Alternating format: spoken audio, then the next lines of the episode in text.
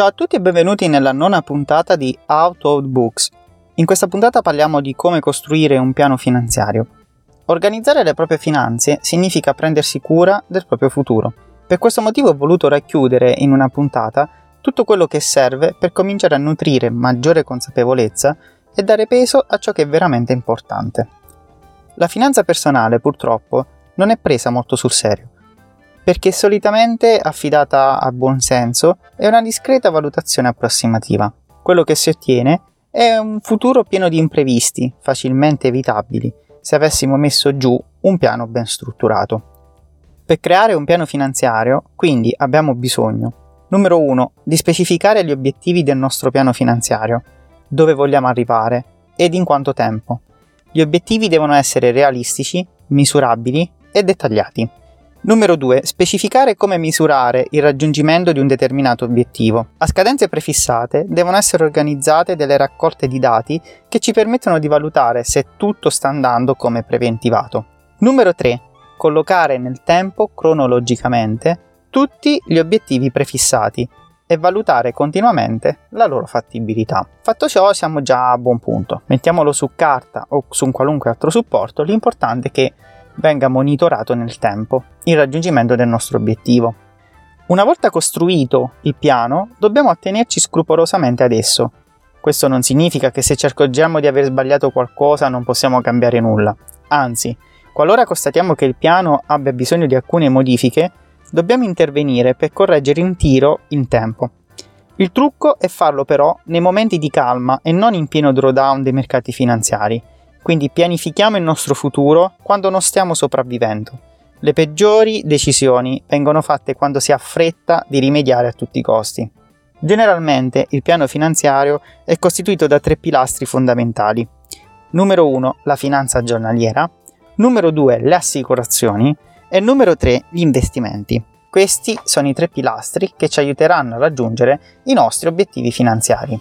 Abbiamo parlato di finanza giornaliera, infatti il primo pilastro è incentrato su spesa e risparmio. Questi due elementi sono ciò che alimentano e nutrono le nostre finanze, soprattutto all'inizio.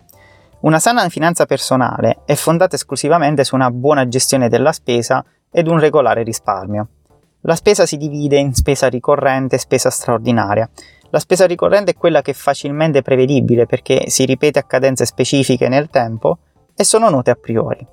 La spesa straordinaria invece sono spesso impreviste, dovute ad eventi accidentali che occorrono in situazioni inaspettate. Per esempio, la manutenzione ordinaria della propria autovettura è una spesa ricorrente, come la rata del mutuo o dell'affitto. La riparazione straordinaria della propria auto, a seguito di un incidente o di una buca presa in velocità, è una spesa straordinaria. La spesa può essere gestita con due strumenti complementari, il tracking e il budget. Il tracking è la tracciatura puntuale di ogni singola spesa, sia ordinaria che straordinaria. Per fare questo tipo di attività possiamo servirci di un'app, di un quaderno o di un foglio Excel L'importante è che ci siano tutte le nostre spese, con una data ed una breve descrizione. Per avere un controllo maggiore delle nostre spese, solitamente nel tracking, possiamo associare ad ogni spesa anche una categoria. Le categorie principali possono essere casa, registrare affitto, mutuo, condominio, spese di manutenzione, utenze, arredamento, spese straordinarie, auto, dove tracciamo carburante, la rata del finanziamento o del leasing, le autostrade, il bollo, le assicurazioni, il parcheggio, eccetera.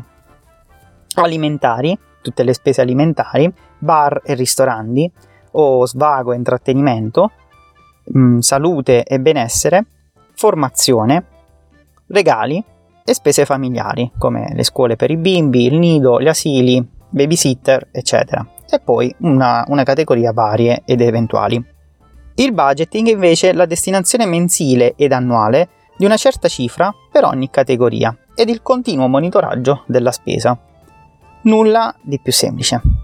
Nel caso avessimo dei debiti aperti anche verso banche o altri creditori, per avere un piano finanziario sano dovremmo pensare prima di sanare questo debito, in modo tale da evitare che il tasso di interesse del debito divori i nostri risparmi. Tracciando spese, definendo budget e cancellando debiti, abbiamo fatto già il 50% del lavoro necessario alla costruzione del primo pilastro di un buon piano finanziario. Per completare l'opera abbiamo bisogno di risparmiare e accumulare denaro e costruire quindi un fondo di emergenza. Il fondo di emergenza è una parte del nostro capitale liquido immobilizzato per far fronte a determinate emergenze. I bisogni fondamentali possono essere divisi a seconda dell'urgenza temporale. Abbiamo bisogni immediati, come problemi alla propria auto o riparare casa. Questi sono bisogni urgenti che hanno bisogno di un cash nell'immediato. Bisogni nel giro di qualche giorno o qualche mese e bisogni in tempi più lunghi come mesi. Solitamente per il fondo di emergenza si prevede almeno 6 mesi di spesa in cash nel paese in cui si vive. Questo fondo ci verrà in aiuto qualora difficoltà improvvise devono essere fronteggiate, in modo tale da avere un po' di respiro per ritrovare manovre di ripiego. Il secondo pilastro è l'assicurazione. L'assicurazione infatti è il secondo pilastro fondamentale di un buon piano finanziario. Lo scopo principale dell'assicurazione è quello di intervenire quando una potenziale perdita potrebbe essere finanziariamente intollerabile. Dobbiamo sempre comprare un'assicurazione quando è richiesto dalla legge, come per esempio l'RC auto, è richiesto da un contratto, come nel caso dei mutui, oppure quando l'eventuale verificarsi di un danno potrebbe mettere a serio rischio la propria famiglia. Pensiamo ad esempio a un incendio o una morte improvvisa. Bisogna invece evitare di pagare un'assicurazione per la perdita immateriale o comunque poco rilevante. Ad esempio, le estensioni delle garanzie sono dei soldi buttati a vento, troveranno sempre una scusa detta in gergo assicurativo franchigia per non pagare nulla o sicuramente meno di quanto devono. Quando non abbiamo terze persone che possono essere danneggiate da un evento, meglio evitare di comprare un'assicurazione. Quando una perdita non può essere compensata da soldi, come la perdita di un figlio, meglio evitare comprare assicurazioni. Quando il rischio non è realmente evitabile, ad esempio tutti quei pacchetti legati all'andamento dei mercati finanziari, è meglio evitare un'assicurazione. Il terzo ed ultimo pilastro di un sano piano finanziario è l'investimento. L'investimento ha l'obiettivo di far lavorare i nostri soldi. Prima di cominciare, ecco una piccola lista di cose che bisogna assolutamente evitare. Evitiamo di andare dietro le news. Le news sono un vero e proprio business e, e gestire e manipolare i nostri investimenti in relazione alle news che abbiamo ogni giorno è proprio un, una cattiva strategia, meglio evitare. Non investiamo la liquidità che ci servirà nel breve periodo, ovvero tra 5, 10, 12 mesi. Non acquistiamo tutto ciò che viene consigliato dalla nostra banca, ma valutiamo bene i rischi e soprattutto i costi. Non partiamo in quinta, ma definiamo prima la nostra asset allocation e calibriamo bene i nostri income. Ad esempio, non andiamo ad investire nella stessa azienda dove lavoriamo, saremo troppo esposti. Prima di cominciare ad investire, valutiamo bene la nostra asset allocation. In cosa vogliamo investire? Fino a 30-35 anni di età possiamo assumerci dei rischi molto più alti, di conseguenza il consiglio solito è quello di avere una componente azionaria molto ampia. Man mano che avanziamo con l'età, dobbiamo aumentare la nostra componente obbligazionaria, ritenuta statisticamente meno rischiosa. In merito ai singoli prodotti da acquistare, evitiamo di fare stock picking, ovvero comprare singole azioni o singoli bond, ma compriamo direttamente indici ben diversificati. Per acquistare indici possiamo affidarci a prodotti molto economici e vari come gli ETF. Esistono diverse tipologie di ETF specifici per ogni paese o area geografica settore e o categoria. Quando si è agli inizi e si vuole cominciare ad investire, non si sbaglia mai con un indice Total World Stocks, magari attivando anche un pack mensile. Ci sono differenti fornitori sul mercato, quello più famoso è il Vanguard VT. Attenzione, questo non è un consiglio finanziario, ma il titolo viene menzionato soltanto a titolo di esempio. Con il tempo è possibile integrare questo ETF con un altro più specifico per paesi emergenti, in questo modo ad esempio aumentiamo leggermente il rischio ma anche i potenziali profitti. La percentuale solitamente indicata per aggiungere questa componente è circa il 30%, quindi 70% total world stock e 30% paesi emergenti. Man mano che si va avanti con l'età possiamo integrare con ETF di bond oppure con materie prime a seconda della nostra esigenza. Gli ETF sono ampiamente consigliati per i loro costi irrisori non fidatevi dei fondi proposti dalle banche, riescono a portarci via ingenti somme di denaro attraverso fee annuali, senza che ce ne rendiamo conto. Tra gli investimenti dobbiamo anche menzionare la nostra pensione. In un certo senso il nostro investimento più importante è proprio la nostra pensione. Purtroppo l'andamento delle pensioni pubbliche non è molto promettente, soprattutto negli ultimi anni. Difatti il loro futuro è assai incerto. Di conseguenza dobbiamo provvedere noi a creare un modello pensionistico da inserire nel nostro piano finanziario.